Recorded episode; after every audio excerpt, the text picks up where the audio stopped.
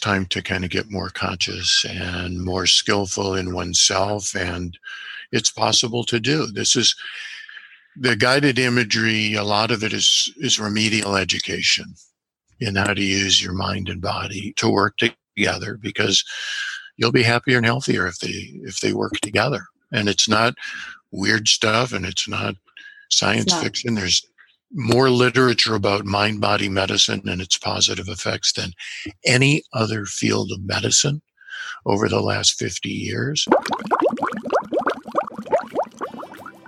Welcome to Champions Mojo, a podcast to bring out your inner champion. Your hosts are sisters-in-law Kelly Palace and Maria Parker. Kelly is a former Division 1 head swim coach, Olympic trials qualifier, and holds national and world records in master swimming. Maria holds world records in endurance cycling and won the world's toughest bike race, Race Across America. Both are certified health and life coaches.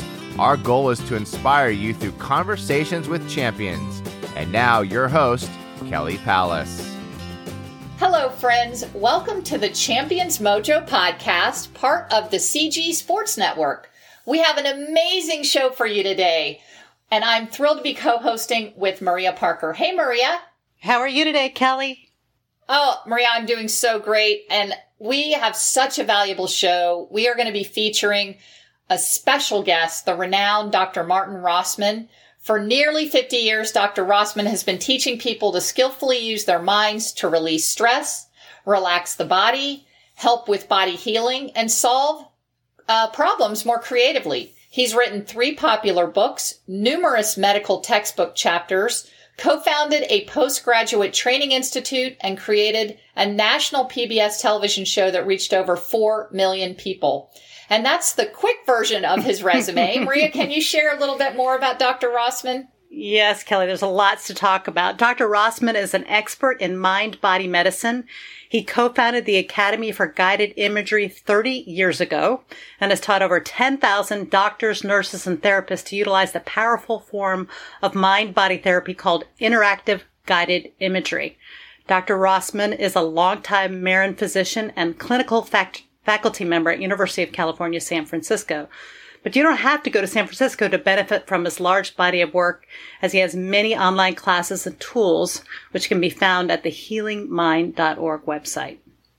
Well, that's right, Maria. And that's where you and I found Dr. Rossman through the healingmind.org website. And we both just finished a class that he has out there now for anxiety and stress called The Three Keys to Calmness. Which is so, why we're going to be um, so fabulous today because we're yes, all calm. we're, we're all we're all primed out of this class. It's it is a targeted, easy online class that teaches why, how, and when to use deep relaxation to support our mental and physical health. And it was very helpful for me, uh, and I know it was for you too. But whether you want to perform better in athletics uh, or your job or life, we guarantee you that today's show is going to give you some tools that you can use in these challenging times. So, without further delay, uh, let's welcome Dr. Rossman to the show. Welcome. Thank you very much. Thank you for having me.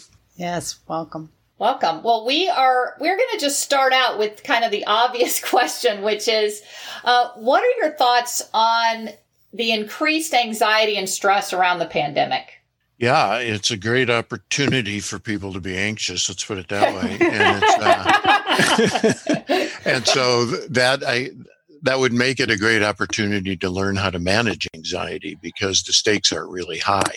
It's you know there's uh, there's real things to worry about, but also a lot of those things are not helped by worrying about them. And mm-hmm. so it really behooves people to learn how to separate out uh, what I call good worry from bad worry. My last book was called The Worry Solution, and a lot of it revolves around the benefits of worry as a problem solving mechanism. I, I believe that uh, that worry, which is thinking about things you don't want to have happen, thinking about issues and problems and how to solve them, is an adaptive feature of the human imagination. You know, our, our, imagination lets us think about things in the future. It lets us think about, mm, I don't want that to happen to me. So what do I need to do to avoid that? That's a really useful thing to do. It's adaptive. It protects our lives, which is basically the number one function of the brain. The number one function of the brain is keep you alive. Everything else is kind of secondary and, and tertiary and below that in nature. So it's always looking for danger. It's always looking for problems, even when none exist. And it has a capability of being very creative and making stuff up and, you know, and, and amplifying worries, which is something that people who tend to be anxious, uh, tend to develop as a habit. And we can talk about, about why that happens. But getting better at the problem solving nature of the imagination is really worthwhile.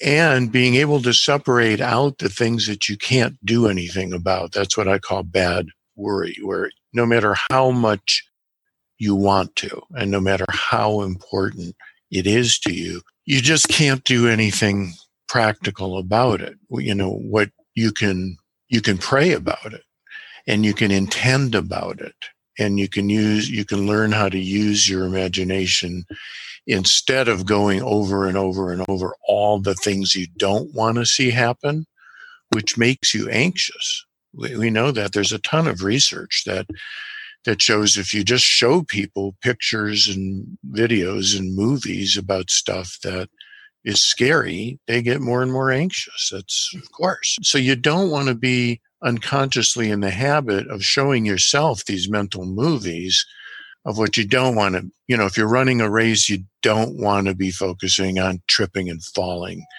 as you're coming down the stress. If you're uh, the stretch, if you're the classic one in sports is, you know, if you're teeing off and there's a lake to your right, mm-hmm. you don't want to be visualizing hitting the ball in the lake which is what most people do, even though what they think they're doing is thinking that they don't want to hit the ball in the lake. The thing is, the way imagery works, there is no image for not hitting the ball in the lake. And if you're thinking about the lake, you're much more likely to hit the ball in the lake, just like if you're skiing down a slope at high speed, you don't want to be looking at the tree that you don't want to hit you want to be looking at the line that you want to ski that goes between the trees because what you look you're much more likely to go where your eyes look. Mm-hmm. in the same way you're much more likely to go where your inner vision looks. So that's a discipline that people have to have to learn when they want to perform at a very high level in sports and that discipline is something we all need to learn now when there's so much bad news, so many scary things. The media makes its money by getting you to watch it, and nothing gets you to watch things like stuff that's scary. It, and mm-hmm. again, it goes back to the number one job of the brain is to protect your life. So it is obligated to look at stuff that's dangerous and scary.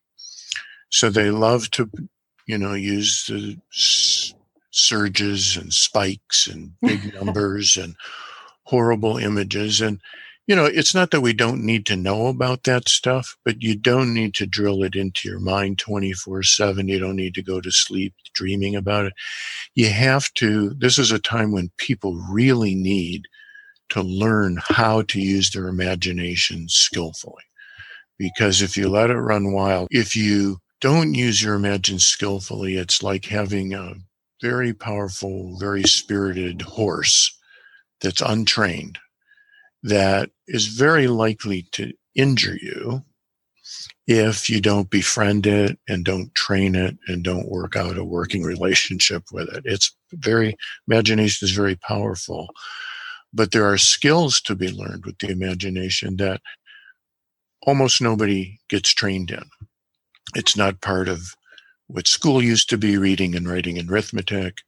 You know, school isn't even that anymore. School now it's virtual, but before it was virtual, it was just about trying to keep kids from hurting each other. used to be reading, writing, and arithmetic. It was not about imagining and intending and goal setting and motivation and learning how to calm yourself in a stressful situation.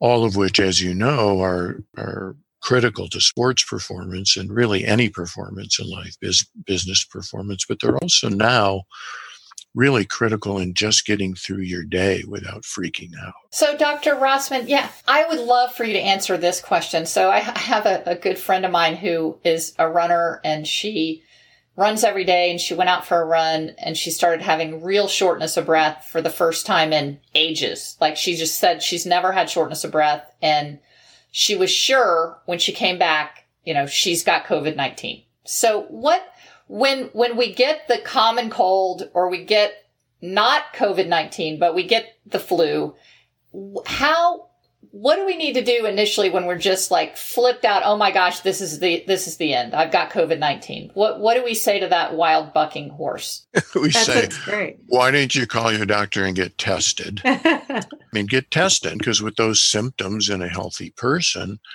uh, you'd be silly not to think about that, not to consider that. So what you have to do is you have to talk with your doctor and you, you need to get tested if at all possible. If you want to play it safe, I mean, the way that I work with my patients, many of my patients are already set up with kind of a home medicine cabinet of uh, supplements. Some of them are, are nutritional supplements like vitamin C, vitamin D, and zinc lozenges, things that we uh, know help the immune system and shows some evidence of being helpful in fighting off early viral illnesses. And also, because I'm not only a medical doctor, I'm also an acupuncturist and I'm trained in Chinese medicine.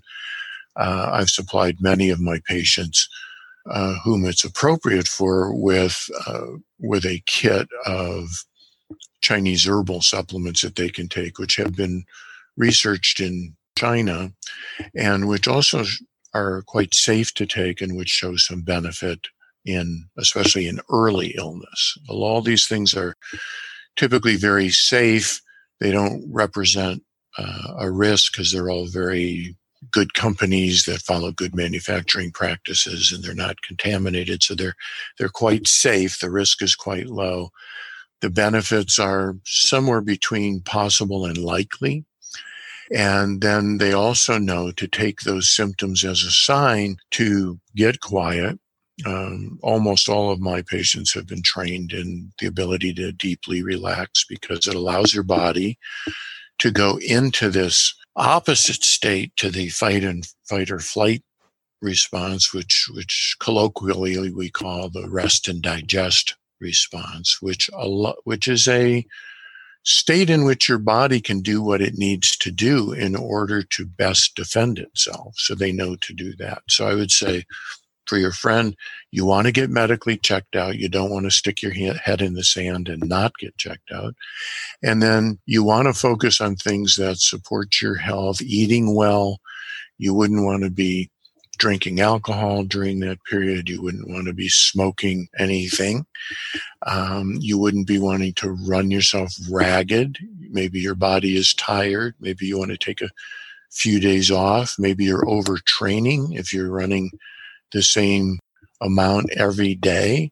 And we know that overtraining is just as bad as undertraining and colds and flus and respiratory illnesses are one common sign of overtraining. So you want to listen to your body, pull back, get more rest, get more sleep, eat especially well, also get tested. And if you are nutritionally aware or herbally aware and have access to resources like that, you want to employ those. And at the same time, I would have uh, ever learned how to do a deep relaxation and kind of talk with her immune system and cheer it on and ask it if yeah. there's any and ask her if to ask it i mean this sounds kind of silly but we do this kind of internal imagery dialogue all the time where you'd relax you'd go to an internal healing place which is a safe beautiful place that you feel good to be in you might invite an image to come for your immune system or the the foreman of your immune system or the forewoman or whoever's in charge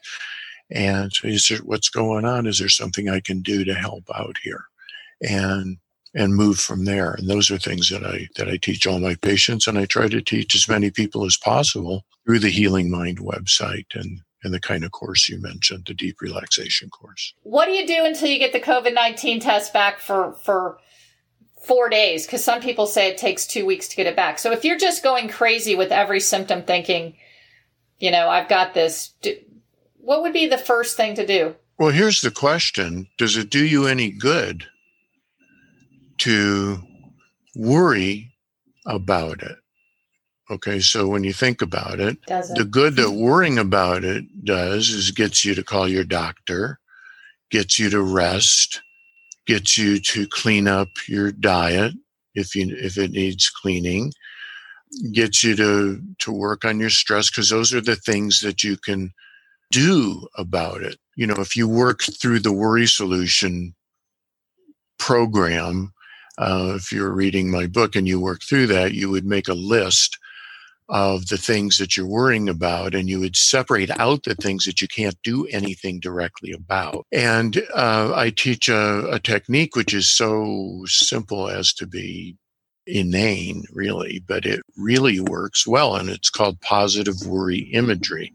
And so what what you, what it does is you take that worry like, oh my God, I've got it. I'm going to die a horrible death by myself. Um, you know, painful, alone, horrible, you know, and just like amplify that all, you know, which is an attempt to come to terms with it, but it doesn't really help you. So you would take that, you'd become aware of that and that there's that you've called a doctor, you've cleaned up your act, you're resting more, you know, you're doing everything that you can. You know, you're talking to your immune system and you would turn it on its head and you would turn it into learning how to imagine, whether it's visualization or, or um, 3D Technicolor stereo imagination of I've got a, I'm a strong person. I have a strong immune system, fully capable of eliminating whatever this is from my system. I'll get more rest for a few days and I'll get better, just like I have from every other illness I've ever had in my life. Mm-hmm. Which is a nice thing to think about. Mm-hmm, mm-hmm. And when you find the fears rising, because the, the, the scary imagery is coming from your fears, totally normal uh, here's the silly part, but it works. I teach people, you know, imagine once you recognize that your fears are rising, you imagine a red circle with a red slash through it, like a no smoking sign or no parking sign or no whatever sign. You mentally stamp it, you move it out of your mind, and you move in your new image, which is you in a couple of days, feeling better, getting back on your feet, starting to work out again, starting to get back, recovering fully and completely again, like you have from every other illness that you have in your life. The interesting thing about that, it's called positive worry imagery.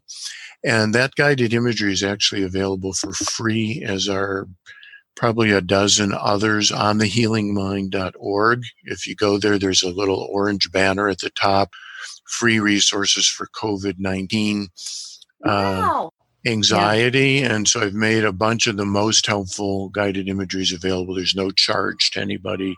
Share them with anybody you want. And the positive worry imagery is on there. And it's remarkable how quickly it can change the way you feel and turn that stress down and then kind of start turning it off. And you start to get in the habit then of being able to turn those habitual worries around because the people who I call habitual bad worriers who go from one to the next to the next to the next to the next have just learned a bad habit.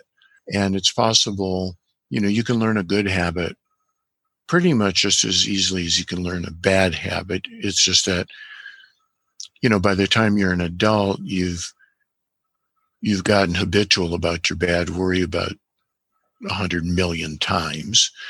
So uh, it's going to take a while for you to develop this new habit, but it doesn't take 100 million times. It probably takes about two or three dozen times.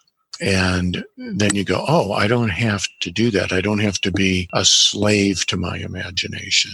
I don't have, I can, it's something that I can learn how to use and I can be I can develop skill. I can develop mastery. I can start to turn it off when it's not taking me to a good place.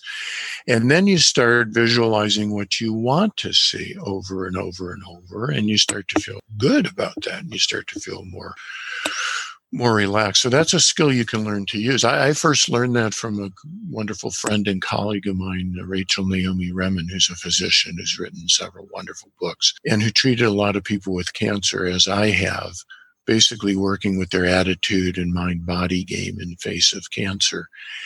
And it, I was just shocked at how well it worked with cancer patients who, as you imagine, especially in the newly diagnosed stages where these fears come up from what they read, what they think, the cancer's the boogeyman, just now COVID's the boogeyman now, with a lot more PR uh, than, than can, cancer ever got. You know, it's yeah, like, absolutely um, so true. Yeah, so uh, that's the when the boogeyman comes up. So it's like you really need to separate out: is this a real boogeyman? Are there things I can do to protect myself from it, including turning off my runaway fears? Because mm-hmm. they're not helping me. They're just amplifying my stress response, which right now is not helping me because I, I cannot directly kill it or outrun it or fight it, which is what that fight or flight response is designed to do. So I need to, again, I know you're, that a lot of your listeners are athletes and those are wonderful examples and metaphors. It's just like, you know when you get to that starting line you you kind of want to have a little bit of anxiety. You want to have about a two to three out of a ten level of excitement. You want to be like that horse at the starting gate. You want to have some adrenaline flowing because it's going to help you. But if you're an eight or a nine on a 10 scale you might you might, you might fall on your face out of the starting blocks. yeah. You might false start. You know, yeah, I've been not, there. we've all been there. We've yeah. all been there. And you can't breathe. You know, you right. can't control your mind. You don't. You can't feel what, your feet. you can't feel your feet. You don't know what you. So, as you know, once an athlete gets to a certain level of physical conditioning, you know, when we talk about elite athletic performance, just like elite musical performance, acting performance, business performance. But in athletic performance, once you get to a certain level, it's not about your body anymore. It's about your mind. And that is what separates the truly great from, from the well conditioned, you know, is, is that they have learned how to use their mind. They've learned how to focus. They have learned how to breathe. They have learned how to modulate the stress level and the intention level and the goal levels. And they've been able to find that place. So those lessons are well used if you've developed them for athletic performance. They're well used for health performance as well. And it is kind of a performance. That, that brings that brings me to a question about you know that we have the practice you know as athletes we have the practice of working out and we have the practice of nutrition and a lot of us have developed a, a mental practice too and and what you teach is very simple and very doable. How come people don't teach their kids this? You know, I mean, I look at my even my grandchildren who are, you know, I see them stressed out and why, you know, how can we help everyone develop this third really important practice for good health? Exactly. It should be taught very early in life. And uh, just before your show came on, I attended my five year old grandson's uh, graduation from primary uh, preschool. Uh, so he'll be going to kindergarten. But two years ago, no, last year they invited me into the classroom, which were three and four year olds. And I taught them a simple breathing technique, which is you breathe in, you imagine that you climb up the uh, the mountain and you breathe out and you slide down the mountain and you relax. And these kids had already been exposed to it. And so they talked about their relaxation breathing and they talked mm. about their uh, what their teachers had told them called an inner help an inner helper, which is a figure that's loving and kind and that they can go and talk to their inner helper if they get have a problem or if they're emotionally upset and it can help them out. So these kids are on their way. They're going to they know this stuff before kindergarten and that's where we should teach it. But it's even though I've been in this field and learning about and teaching it for 50 years. And even though it's much more widely known and accepted, and with the mindfulness movement and Jon Kabat-Zinn's wonderful work, and so many, and yoga being as popular as it is, and so much mind body education, I think it's still in the minority. It's still not a daily practice. You know, Americans are still like, what more can I do? And, and how much more time can I spend trying to get ahead or um, now we're down to survival as opposed to achievement. And so it's it is a good time to learn these things because they're very very basic survival techniques that in a, a, more natural world are very natural to us. You know, if you think about our our ancestors living in a non-technological, tribal, nature-filled world, it's not go go go go go go go go go all the time 24 7 it's like let's go find some food. Let's make the food. Let's let's skin the bison and make clothes for the winter and let's uh, learn how to hunt and let's prepare for war. It's not that they didn't have stress but they didn't have stress 24 7 they weren't tuned into MSNBC 24 right. 7 or right. Fox News or whatever your preference that is basically featuring all the bad stuff from all over the world all the time. That's something that the human mind has never had to process before. And we have to learn mental hygiene skills to separate these things out. All of these, all these skills are kind of the same, separating out what's useful, what's actionable from what is not. How do I deal with what is not, what I can't do anything about? How do I let go? How do I turn it into a prayer? How do I turn it into an intention? Uh, and how do I act on those things that I can do something about? How do I plan? How do I motivate myself? How do I keep track? Um, those are the essential skills. And they're very, very useful now. And anybody who learns them now will have them the rest of their lives, whether you're three years old or you're 65 years old. It's not too late to learn. Dr. Rossman, your healingmind.org website, uh, today we're talking so far initially a lot about anxiety but can you go over like if if you go to your website and pull up products there are so many great products on everything from pain relief to dealing with cancer to women's health to childbirthing to anxiety and stress. Like so i i think it's phenomenal that you have free uh, resources for covid-19 worries. So what what else is on your website that could help our listeners and I would just add that it's all very affordable. You know. Oh my gosh, it's, it's so it's reasonable. Incredibly reasonable. yeah, it's so reasonable. So people don't have to be think, oh, I can't. You know, it's it's great. I've I've already downloaded and paid for several things because it's so affordable, and I want it all. it's pretty cheap considering yeah. that you know when you you know your mind is clearly the most underutilized health resource there is. You know. Um, so it's pretty inexpensive. Thank you for that. You know, um. And I want to keep it. Um, part of my mission for the 50 years has been how do I teach people skills that they should have learned in kindergarten, but they didn't, and just simple skills to reduce stress because stress is at the root of probably 80 to 85% of all the chronic illness that not only affects um, the majority of people in our culture, but where we spend 80 to 90% of the what's called the so-called healthcare budget, which is really not a healthcare budget. It's a mm-hmm. medical care budget. Mm-hmm. Um, and if we practice good healthcare and good self-care, you know, probably 80% of that 80% would go away. And a lot of it, the root of it is poorly managed stress and emotions, which we have never been taught. We are, unfortunately, a, a largely an emotionally illiterate culture.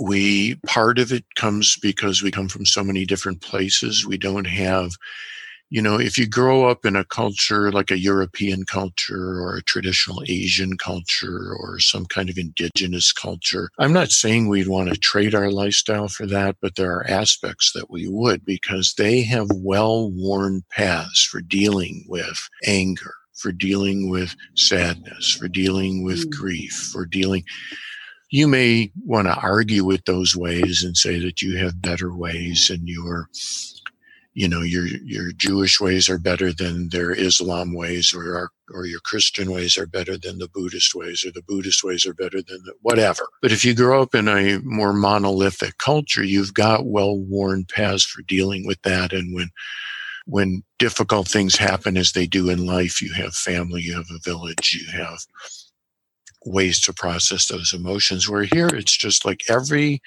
man and woman for. I mean, the American ideal is everybody for themselves. The rugged individual. I can pave my own. I can, you know, pave my own path. I can, um, I can shoot it out with the next guy. You know, and we're what we're experiencing in the culture is, I hope, the the far end of that you know, where what it comes down to if our values are every person for themselves and every person against everybody else. And I'm hoping that we can swing back to a more no, we're in it together. We do need villages. We need each other.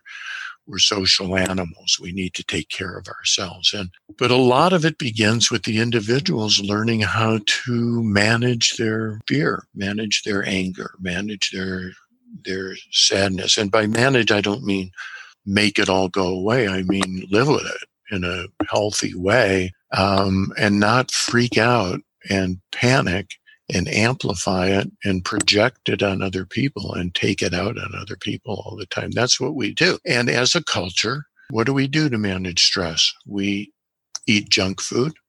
We eat too much because it numbs us. We drink too much alcohol, we smoke too much weed, we take too many prescription medications. This is the illness of America. So we have, so we're overweight, we have diabetes type 2, we have high blood pressure, we have heart disease. So I think these are all ways that we're just trying to get through the day. You know, I started my practice out in poor urban setting because that's who I wanted to help. And um, did house call practices and free clinics in those settings and tried to understand why why is everybody drinking too much and drugging too much and taking too much medicine and smoking too much and weighing 300 pounds? And when i did my house call practice i found out it's, it's way too stressful and people are just trying to get through the not only the day the next hour. And these things all provide temporary comfort and if they weren't toxic to the body, fine. You know, to, I'd still be smoking two packs of Camels a day. Oh my gosh! If it, if it didn't make me sick, um, you know, if I hadn't been coughing till I was blue in the face and embarrassing all my, you know, myself and my friends when I was 30 years old. So I finally came to like, mm, maybe my body's trying to tell me something here. I am a doctor. I should I certainly know better, but I had to start learning how to manage my emotions better and learn how to manage my stress better. And fortunately was able to do that. And that was part of why I'm as passionate as I am about teaching people healthier ways of coping. You know, um, if it didn't make people sick as a doctor, I don't care what you do. You know, I'm not a, it's not a moral thing, but it, those things create lung disease, heart disease, pancreatic disease, digestive disease, dementia, you know, every illness that we spend fortunes trying to manage with pharmaceuticals, which are only fingers in the dike, they don't cure anything. If they cured something, they, these wouldn't be chronic diseases. So I'm not sure how far I've strayed from your question. No, I, I oh, it's great. been fabulous. Yeah. Do you yeah. do you have any stories of real success stories or any stories? We we love stories. They're great for listening. Uh, that stick out in your mind that you can think of someone that really turned their life around or really embraced your techniques. I better have after 50 years. the, the, the, the, trouble is there's so, well, yeah. so many of them that there's there's no longer any that uh, you know that stick out above the others. There's probably thousands, but yeah, I think my patients and I think a lot of the people who've read my books and listened to my audios are big part of the message is that your body is very intelligent and it sends it sends you signals and the signals are meant to get your attention because it needs your attention in order to modify something that you're doing that may be hurting it or making it tired or making it feel nervous and making it sick. And if you learn how to pay attention to those signals better, we were all taught, you know, in my generation who grew up in the 50s, we were all taught you know, to pay attention to pain and sores that don't stop bleeding and there were like seven warning signs of cancer and basically any symptom you had you were taught to pay attention to it. But what they all meant was call your doctor. There's still a wisdom to that. If you've got a persistent symptom that you can't figure out and that self-care measures don't address that's what your doctor's for. You should call your doctor but we were never taught to, well, why don't you get quiet and kind of spend a few quiet moments with yourself and see what may be going on. Nobody ever taught that to us. The body, and, and that includes medical school, where you come out of medical school having studied. You don't study people in medical school. You don't study nutrition. You don't study psychology you study diseases in medical school. So you come out of medical school feeling like people are walking time bombs, basically. uh, like, yeah, you might be okay now, but just wait. And um, because that's what you've studied for four years is how to recognize diseases. And it's a big oversight that we don't study health. We don't study the miracle that people are um, and how to nourish that and how to support good health. Holistic doctors, now integrative doctors, and some other health practitioners, good nutritionists, naturopathic doctors, exercise coaches, you know, health coaches study health and they can help people learn healthy behaviors and habits that, that will minimize your need for doctors, not eliminate it because even the healthiest people, stuff happens to eventually. It just happens a lot less frequently. And it happens without regularity, you know, whereas if people, uh, so yeah, there have been a lot of people who come in and I don't know why this is happening to me. And I teach them to use these guided imagery methods, which start with the ability to relax your body, quiet your mind, and listen in this special way, which imagery allows us to do. Invite an image.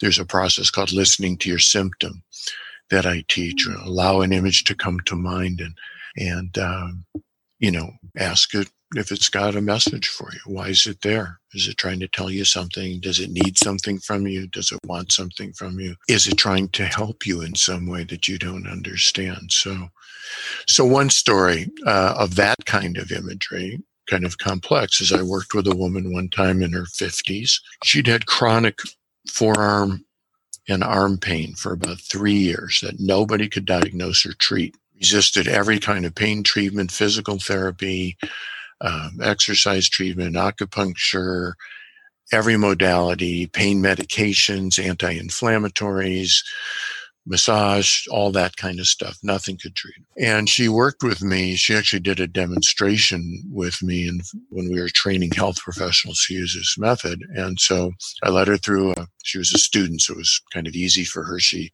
led her through a little relaxation. She got quiet, invited her to go to a safe place in her mind, which she did. I said, focus directly on the pain and just let an image come to mind that can tell you something useful about that pain. And you don't even know what that image is. Don't try to make it up. Just let it bubble up.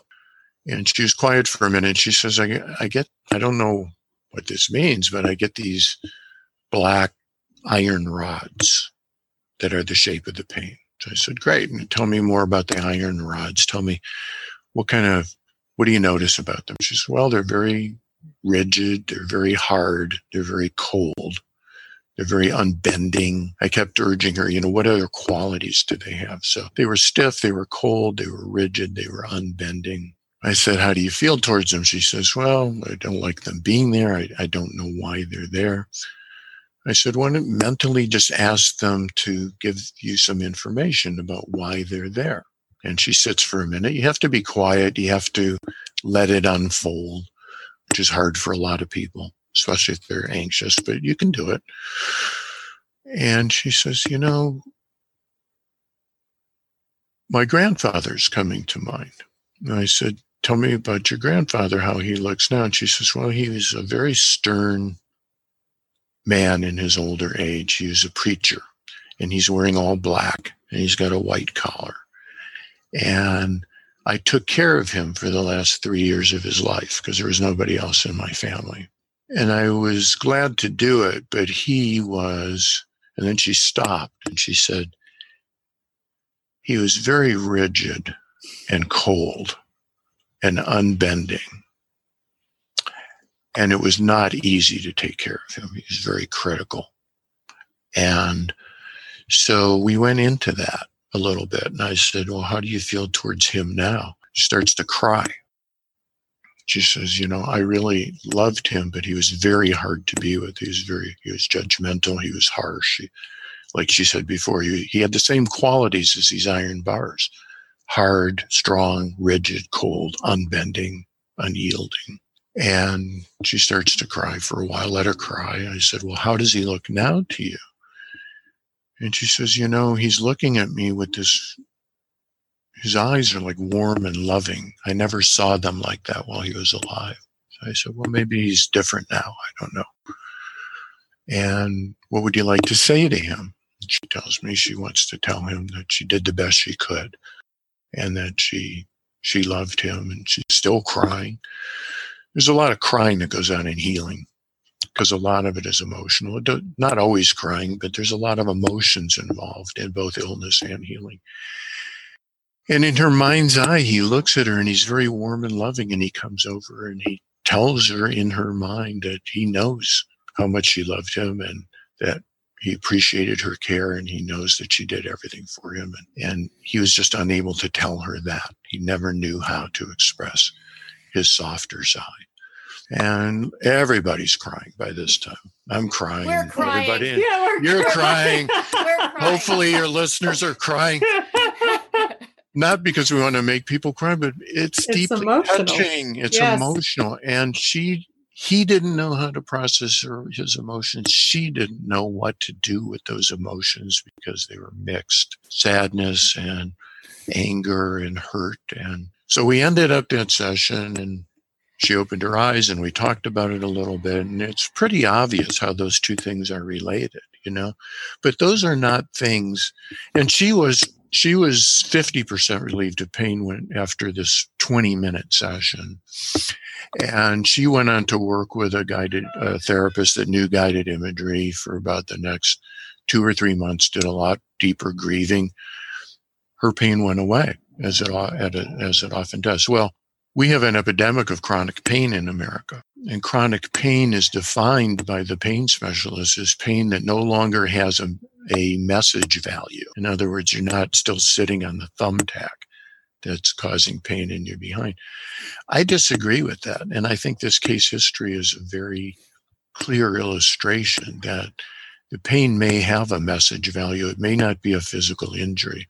It may be an emotional wound or pain that never really gets well dealt with or directly dealt with. And if you do learn how to do it, it's something that can be addressed and healed. And it's not something that will ever show up on an x ray. It will never show up in an MRI or a CT scan. It will not show up on laboratory tests. There's a great deal of emotional pain in life, even in the best lives. There's a great deal of emotional pain in our time.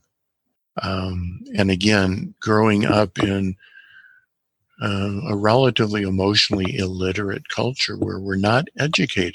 Nobody I know was ever educated in how to deal with emotions, how to tell people if they're hurting you, how to assert yourself, how to grieve. These are just things you, you get the best that you can from your parents and your family and maybe your, your religion, or maybe as an adult, you, uh, you find it through therapy or psychology or a spiritual path, you know, but if, if you don't, then you just, you just try to tamp it down and do the best you can and you make, um, so we're trying to do a lot of emotional healing education here.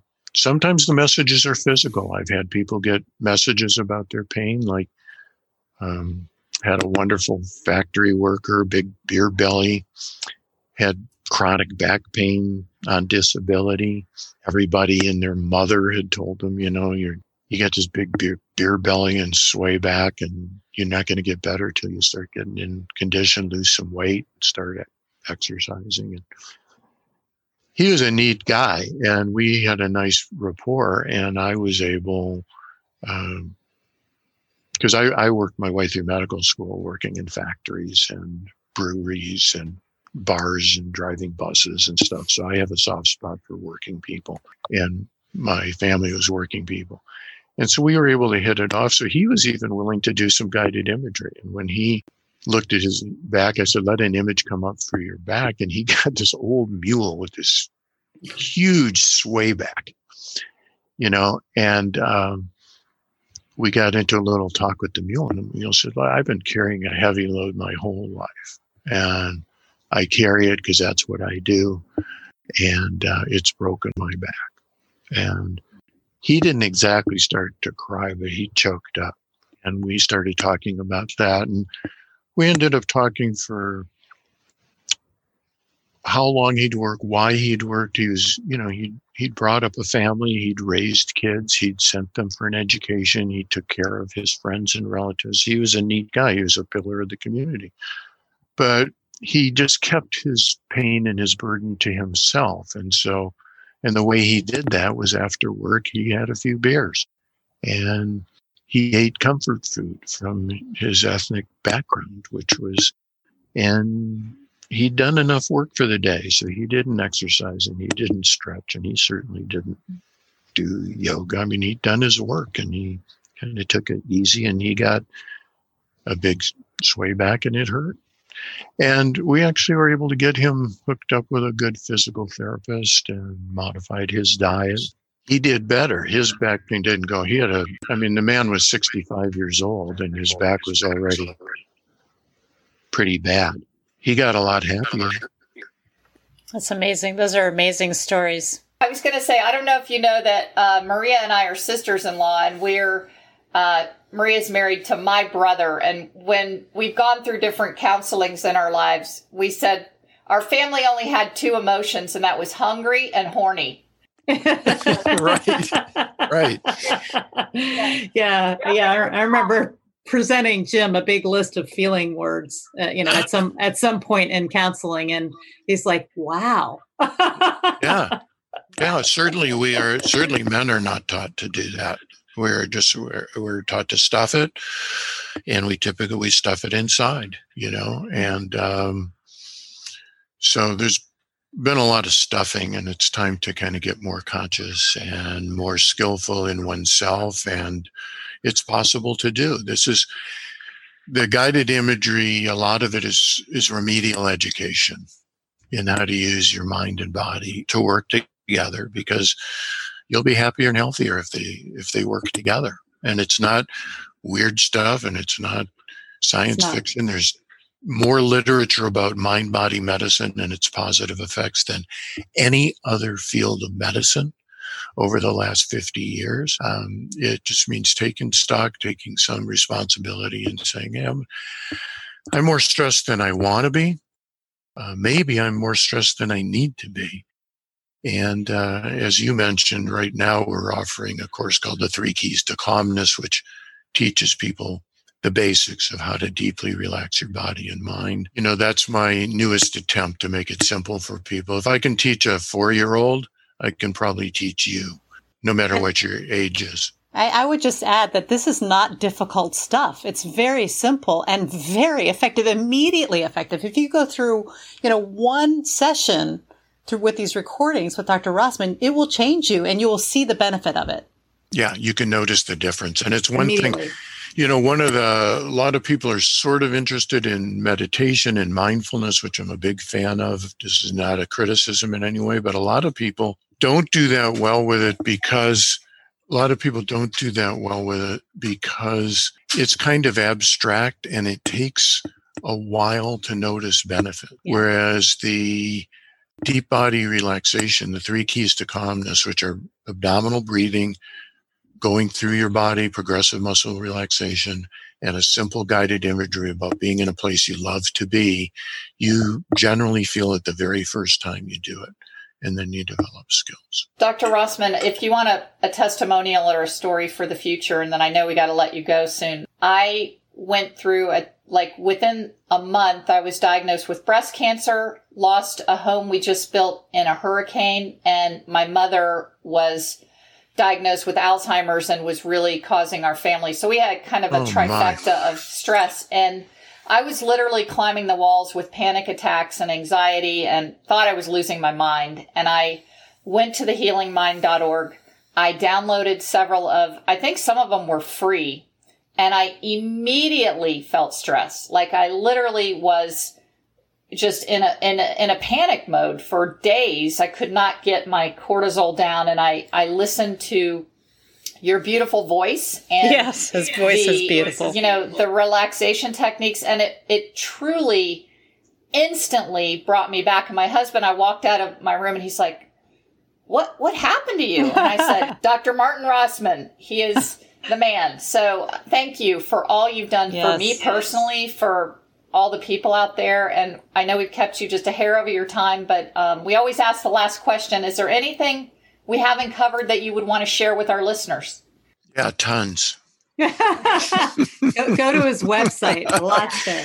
But thank you very much for sharing that. I'm sorry you had to go through that. Uh, you got me choked up now because that's what it's all about: is uh, teaching people how to help themselves, and so that they can teach other people, and that they can help themselves. The, the more skilled we are, the more powerful we are.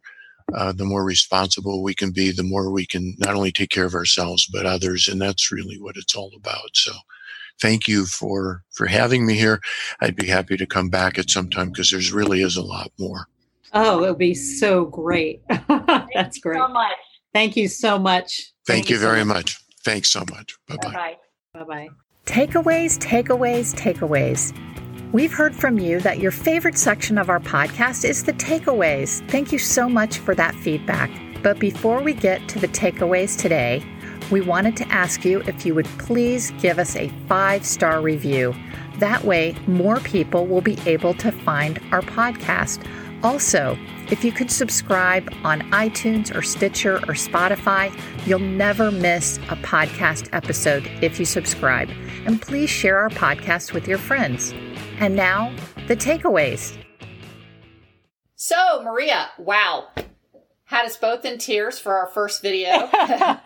it's funny because I've been soaking in all things Dr. Rossman since uh, I learned we were going to uh, interview him. And this man may be one of the most important people in our country right now if he can be effective in trying to do what he's doing. I guess what I'm trying to say is what he's doing is so important and so easy. And you know, I'm excited to share this. Yes, yes. Truly, he's, he's way ahead of his time. You know, we, we as athletes right. have been using guided imagery for decades right. in right. manifesting results that we want as an athlete. But what if we could do that as, you know, just everyday people manifesting better health, lack of disease. Right. You know, it's it's so valuable. Well, and even as athletes, we get stressed out about life and other things, and I think we forget that we can use these techniques in everything. Yeah. And I'm really excited to teach these techniques to my grandkids because I, you know, I see them. They are already experiencing fear and stress, and we live in a world like you know. He said you know, it's adaptive. Worry is adaptive. It's something like, you know, if there's a tiger, you better get away, right. you know, kind of adaptive. But in, in our day and age right now, we live in a constant, uh, and our environment is filled with scary things. It's like we had somebody whispering in our ear 24 7. There's something to be scared right around the corner. Facebook, Instagram, Twitter, news organizations. Oh my gosh, something bad's going to happen. Oh my gosh, you know, like he said, the word spike, you know, they're, they're so, we are constantly exposed to terrifying things because that's what sells. You know, that's what you click on because you're adapted to do that. And so, you know, in this day and age, we, you know, this kind of stuff is so necessary. The ability to learn to control where our mind goes and what happens to our body when we feel stress. Yes, it's truly like when he said that, uh, you know, cancer doesn't have as big of a PR agent. I thought that Yeah, was so hilarious. You know, just, you know, when, when you get a cancer diagnosis, which you know about from Right, your sister right. and I know about from, you know, you're not at least bombarded. I mean, you are bombarded with some of the negative, but not like we're hearing today with all that's going on. Right. Yeah. So, it's- Maria, yeah. what, what is your first main takeaway? Well, it was something that I learned before we even talked to him, but as he talked to him, it solidified that this is a practice that's easy to do and so important. But, you know, that, that it's, you know, he called it a discipline, but I think it's just something that's really, really easy and quick and can have huge, huge impacts on our health, physical health. So my first takeaway would be it's not that hard and it's so important. Yes. How about you? My first takeaway, I, I love that he said, you know, people who are chronic warriors, chronically looking, you know, thinking about the negatives in life, we, and, I, and I'm one of them, uh, have been doing it millions of times, that it's just really a bad habit. Oh, I love And that. And so, Mhm. Yeah, and that it, it, he said it doesn't take a million reversals Right. to correct it, that it only takes maybe three dozen. right. So that's really encouraging. That is encouraging. That is encouraging. Yeah. And yeah, so, and then my second takeaway would be that, you know, what did he say? 80% of, you know, of, of illness, you know, is really uh, a mind body thing that we can manage with this, these very simple techniques and exercises. I think that's so important to, to know. And, you know, we do this in health coaching and I've actually done this with my clients. But, uh, you know, I, I think I'm going to put an even bigger emphasis on it because just the idea that you can, you know, listen to your body and listen to your discomfort and figure out, you know, what, you know, what it is and what the message is there. For. So I, I love that uh, idea that know, this is so important. and, it, and if we all could learn these techniques, uh, national healthcare spending would go way down. Yes, yeah. There there was just there's so much there. I think my second main takeaway would be that it's you know, it's easy. That it's just it's not that hard like I, I told in my little testimonial Yeah. that you can really change turn things around quickly if you grab a hold of it. Yeah. So I, I, I was so, you know, encouraged when I very first found his website many years ago. I mean, yeah, this was I years think ago. I remember because I remember sitting in my driveway talking to you, and you're like, "I found this thing, and I feel better right now."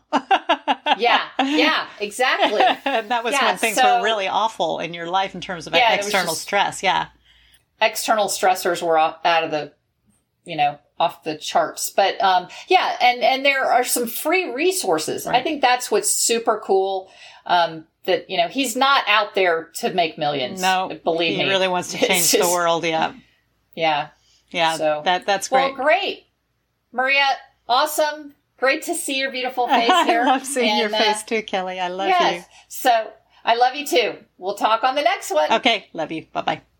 Love you. Bye. This week's quote of the week comes to us from Dr. Martin Rossman. Your imagination is very powerful. Untrained, it can injure you. You must learn to train it like a stallion, guide it, befriend it, and make it work for you. You've been listening to the Champions Mojo podcast with host Kelly Palace and Maria Parker. Champions Mojo is produced by Cabra Media, and a new episode debuts every Tuesday. Subscribe wherever you listen to podcasts and leave us a five star review.